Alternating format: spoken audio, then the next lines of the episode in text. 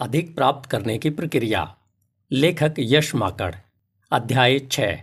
भावनाओं पर प्रतिक्रिया करने की बजाय उनका विश्लेषण करें। मेरे एक मित्र हैं, जो हरियाणा की एक सरकारी खरीद एजेंसी में नौकरी करते हैं। जब सरकार एमएसपी, यानी न्यूनतम समर्थन मूल्य पर मंडियों में किसानों की उपज की खरीद करती है, तब उनकी ड्यूटी परचेजर के तौर पर एक या दो मंडियों में लगती है। इन दिनों वे इतने दबाव में काम करते हैं जितने दबाव में प्रेशर कुकर भी काम नहीं करता। लेकिन इस दबाव के माहौल में भी काम बहुत बढ़िया तरीके से चल रहा था। एक दिन उन्होंने एक कर्मचारी जो टेम्परेरी बेस पर काम कर रहा था, उसको फ़ोन किया। वह उनके लिए ऑनलाइन डेटा एंट्री करता था, लेकिन दो तीन बार फ़ोन करने पर भी उसने फ़ोन नहीं उठाया। उनके पास बैठे एक सज्जन ने कहा कि हो सकता है कि वह किसी काम में व्यस्त हो, शायद इसलिए फ़ोन नहीं उठाया होगा। थोड़ा इंतज़ार कर लीजिए। हो सकता है वापस फ़ोन आ जाए। उन्होंने उनकी बात को अनसुना कर दिया और वह आग बबूला होते हुए एक दूसरे कर्मचारी को फ़ोन करके कहा कि उसे कहो कि मेरे से अभी बात करें। थोड़ी देर में उनके फ़ोन की घंटी बज पड़ी। डाटा एंट्री ऑपरेटर का फ़ोन था। मेरे मित्र ने फ़ोन उठाते ही इतनी ज़ोर से तेज़ आवाज़ में उसे डांटना शुरू कर दिया कि तेरे को अकल नहीं है, तुझे पता नहीं कि मैं बॉस हूँ। संसार के सारे काम छोड़कर मेरा फ़ोन उठाना चाहिए। मैं तेरी तनख्वाह काट लूँगा, तुझे नौकरी से निकाल दूँगा। इसी तरह की और बहुत सारी धोस वाली बातें वह शायद अपशब्द भी कहे हो सकते हैं। उन्होंने लगभग दस मिनट तक चिल्लाने के बाद अचानक फ़ोन काट दिया, क्योंकि उन्होंने उस कर्मचारी को सामने से भी अपशब्द बोलने के लिए मजबूर कर दिया था। बाद में मैंने अपने मित्र से उसका फ़ोन न उठाने का कारण पूछा तो उन्होंने कहा कि वह कह रहा था कि उसके पास जो फ़ोन है, उससे ही वह लैपटॉप में इंटरनेट चलाता है। जिसके कारण जब भी उसके फ़ोन पर किसी का फ़ोन आता है तो इंटरनेट बंद हो जाता है। जब उन्होंने उसे फ़ोन किया, तब वह ऑनलाइन एग्जिट गेट पास काट रहा था, यानी अपने बॉस का ही काम कर रहा था। इस वजह से उसने फ़ोन उठाने में देरी कर दी। बाद में जब मैंने उससे पूछा कि फिर आप उस पर भड़के क्यों, जबकि वह तो आपका ही काम कर रहा था, और वह दो चार मिनट में काम होते ही वापस आपको फ़ोन तो कर लेता। मेरे मित्र का साफ़ साफ़ कहना था कि उसे सारे काम छोड़कर मेरा फ़ोन उठाना चाहिए था, बस। इसके बाद वही हुआ, जैसा ज़्यादातर बार होता है। उस डाटा एंट्री ऑपरेटर ने अगले दिन काम पर आने से मना कर दिया। फिर तुरंत दूसरे ऑपरेटर को नौकरी पर रखा गया। लेकिन उसका कहना था कि वह सुबह नौ बजे से शाम पाँच बजे तक ही काम करेगा, नहीं तो किसी और को रख लो। क्योंकि मेरे मित्र को पहले वाले ऑपरेटर ने सुबह आठ बजे से रात के नौ बजे तक काम करने की आदत डाल रखी थी। जो नए ऑपरेटर को बिल्कुल भी पसंद नहीं थी। आगे आप अनुमान लगा सकते हैं कि क्या हुआ होगा।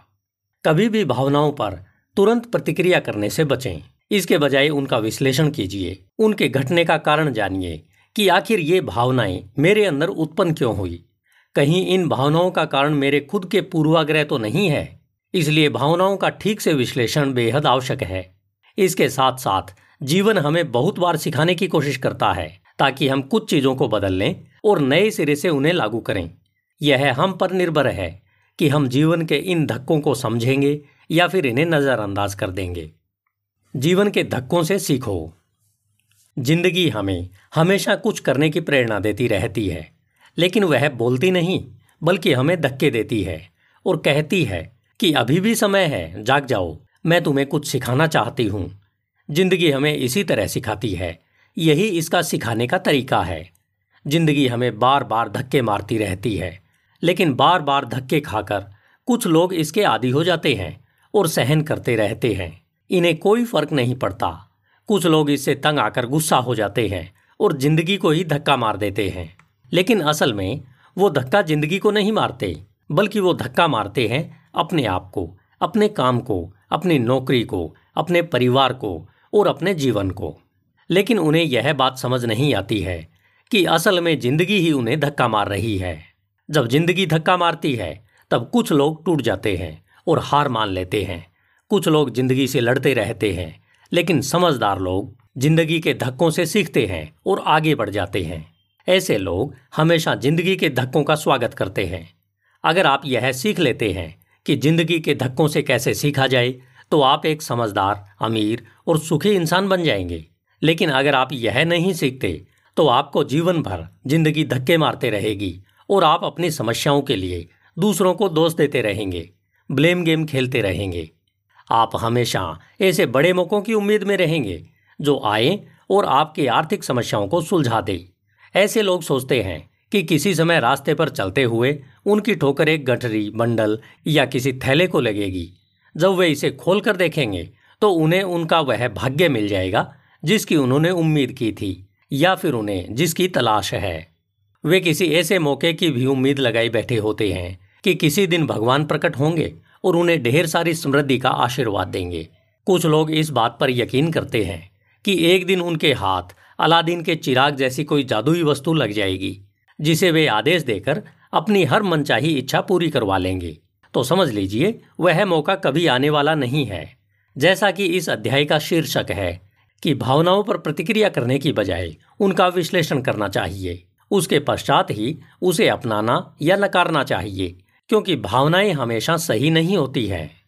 आपने कामधेनु गाय और उसके मालिक वाली कहानी तो अवश्य सुनी या पढ़ी होगी। जैसा कि इस कहानी में बताया गया है कि एक इंसान परमात्मा की बहुत इच्छा, लगन व जुनून से प्रार्थना करता है।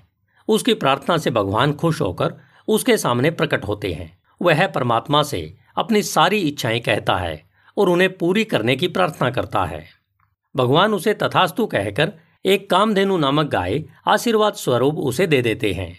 उस गाय की खास बात यह थी कि उससे जो भी इच्छा की जाती, वह उसकी पूर्ति कर देती है। ऐसा आशीर्वाद किसे नहीं चाहिए? हम सभी की यह इच्छा होती है कि हमारे पास भी इस तरह का कुछ हो, जिससे हमारी सारी इच्छाओं को पूरा किया जा सके। बहुत लोग इसकी कामना में इतने खो जाते हैं कि इस उम्मीद में अपना पूरा जीवन लगा देते हैं। ज़्यादातर ने कहानी का भावनात्मक पक्ष ही देखा है। इसके बारे में ही विचार किया होता है। लेकिन कहानी का एक दूसरा पक्ष भी है, जिसे आमतौर पर अनदेखा कर दिया जाता है। इसे हम सामान्य आँख से नहीं, बल्कि मस्तिष्क की आँखों से देख सकते हैं। इस कहानी के अनुसार, असल में इच्छा पूर्ति के लिए प्रार्थना करने वाले हम हैं। हमारे द्वारा प्रार्थना के लिए अपनाई जाने वाली विधि इच्छा पूर्ति के दौरान लागू की गई प्रक्रिया होती है। कामधेनु गाय और उसके द्वारा हमारी आशाओं को पूरा करना परिणाम का ही एक रूप है और परमात्मा प्रकृति का प्रतिबिंब है। अब हमें समझना यह है कि हम किसी भी विचार को भावनात्मक रूप से समझते हैं या मस्तिष्क के द्वारा तार्किक रूप से इसका विश्लेषण करते हैं। प्रकृति हमें हमेशा तथास्तु के रूप में आशीर्वाद देती है। हमारा इच्छित वरदान हमें प्रदान करती है। अगर हमने कहा कि मुझे समृद्धि चाहिए तो यह कहेगी तथास्तु। अगर हमने कहा कि मुझे अपना भविष्य अंधकार में दिखाई दे रहा है, तब भी प्रकृति कहेगी तथास्तु। प्रकृति के नियमानुसार हमारे द्वारा जो भी इच्छा की जाती है, वह उसे अपना आशीर्वाद दे देती है। उसे इसमें फ़र्क करना नहीं आता है कि वह सही है या गलत। यह तो बस हमारे मस्तिष्क द्वारा विचार की तरंगों को ग्रहण करती है और उन्हें पूरा करने में अपना आशीर्वाद व सहयोग देती है। मैंने यह बहुत बार सुना है कि हमेशा अच्छा बोलो, कभी भी बुरा मत बोलो, क्योंकि 24 घंटे में एक बार हमारी जीव्या से जो भी बोला जाता है, वह सच हो जाता है। इस कहावत में प्रकृति के नियम को बहुत बारीकी से पिरोया गया है। आप मंत्र शक्ति के बारे में कभी न कभी अवश्य सुन चुके होंगे। शब्द हमेशा एक जैसे ही होते हैं, लेकिन जब उन्हें किसी प्रक्रिया के साथ धैर्य से लगातार जानबूझकर बार बार दोहराया जाता है, तब वे जीवंत हो उठते हैं। उनमें शक्ति का संचार होने लगता है और हम उनके लिए कहने लगते हैं कि वह सिद्धि मंत्र है। मंत्र कभी भी सिद्ध नहीं होता, बल्कि उसे सिद्ध करना पड़ता है। हमें केवल शब्दों पर ध्यान न देकर उनके पीछे की पूरी प्रक्रिया समझनी होती है। इसी तरह जब हम अपनी भावनाओं के बारे में विचार करते हैं तो उसके बारे में समग्र विचार करना चाहिए, जिसमें उसके उत्पन्न होने से लेकर अब तक की पूरी यात्रा शामिल होती है। ज़िंदगी भी हमें इसी प्रकार घटनाओं, कहानियों, कहावतों और आभासों के माध्यम से हमें धक्के मारती है, जिन्हें हमें भावनात्मक होकर नहीं, बल्कि मस्तिष्क का प्रयोग करके समझना होता है कि मन में उठने वाली ये भावनाएँ मेरे पक्ष में काम करेंगी या मेरे विरुद्ध काम करने वाले विचारों का साथ देंगी। हमें इन घटनाओं से सीख लेनी चाहिए, ताकि हम अपने लक्ष्यों को पूरा कर सकें और वह परिणाम हासिल कर सकें जिसका हमने व्रत लिया है। जब काम से उगता जाएँ तो उसका विश्लेषण करें।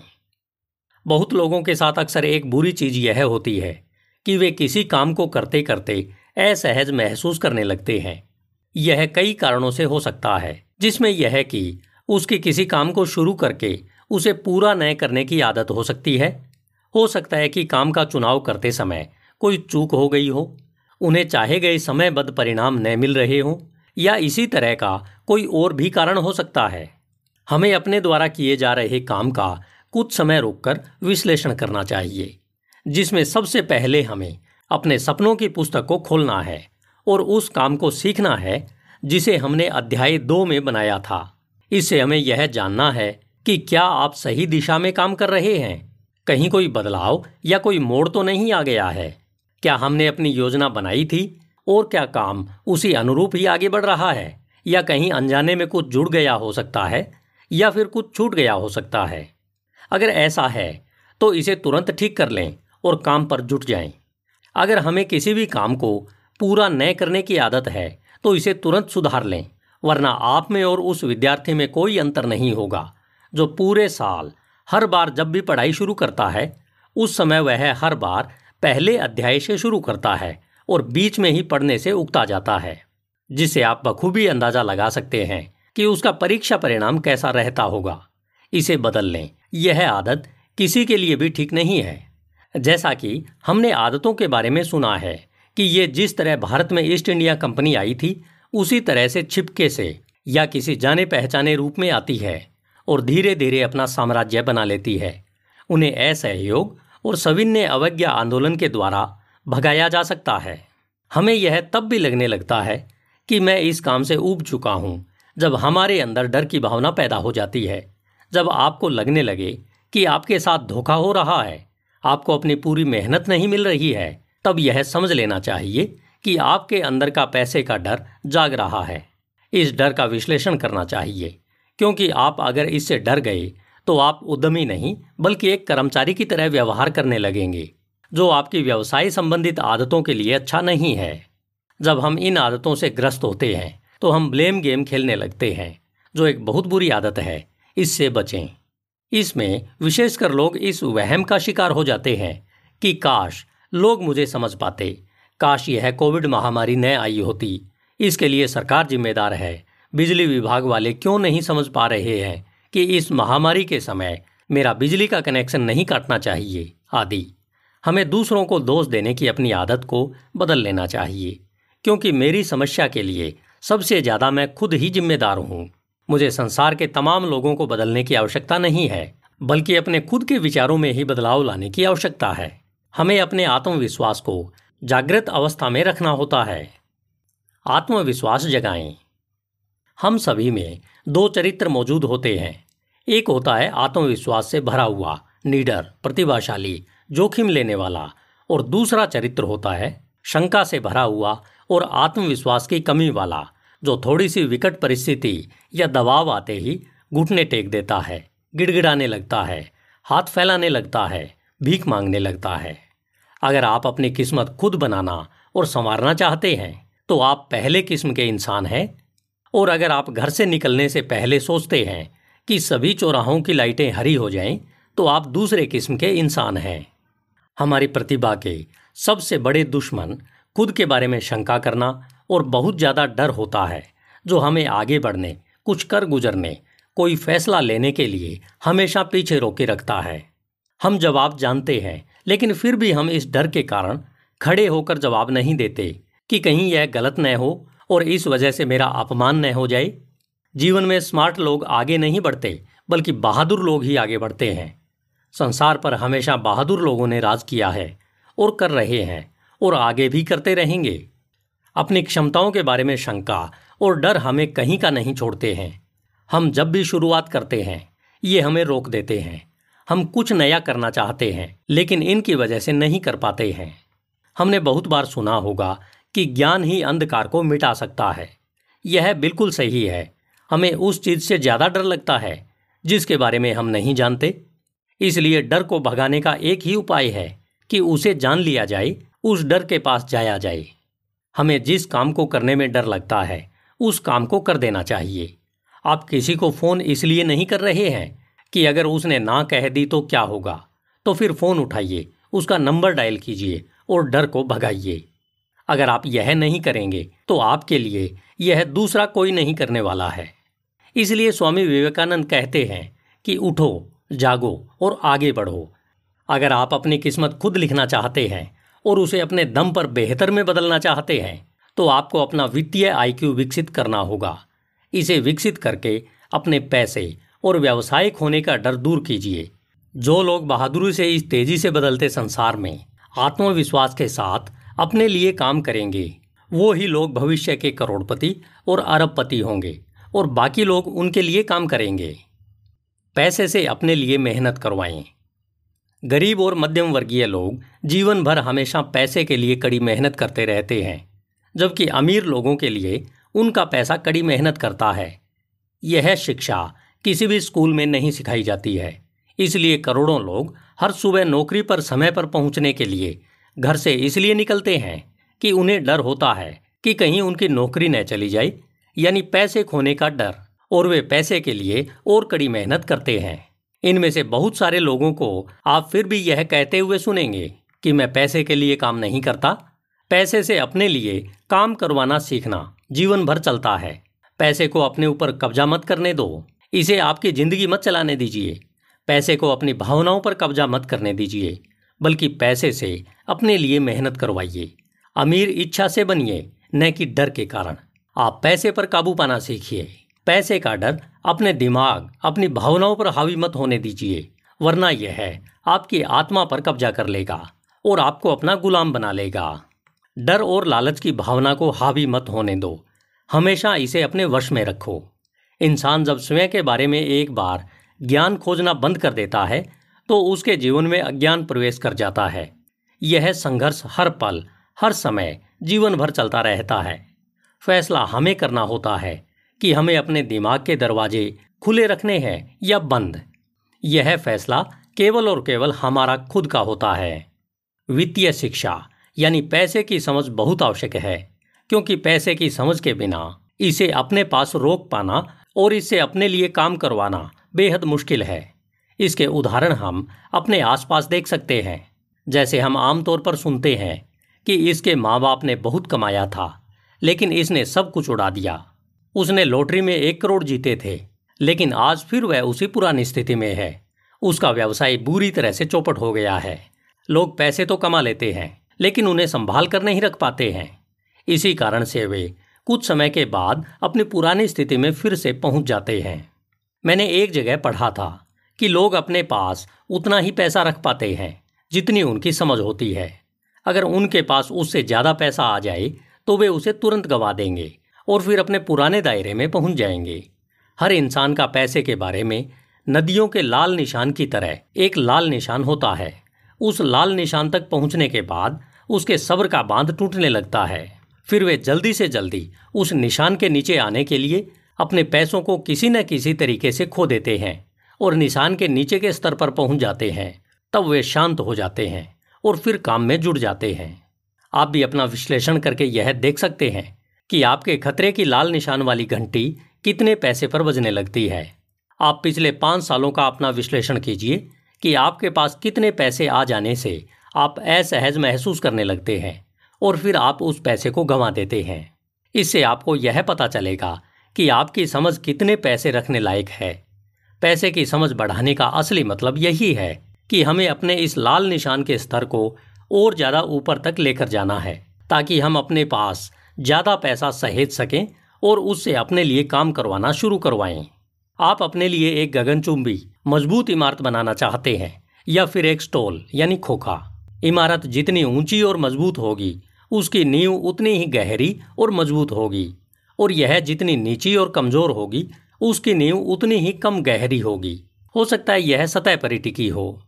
पैसा इमारत का ऊपरी हिस्सा होता है और पैसे की शिक्षा उस इमारत की नींव होती है।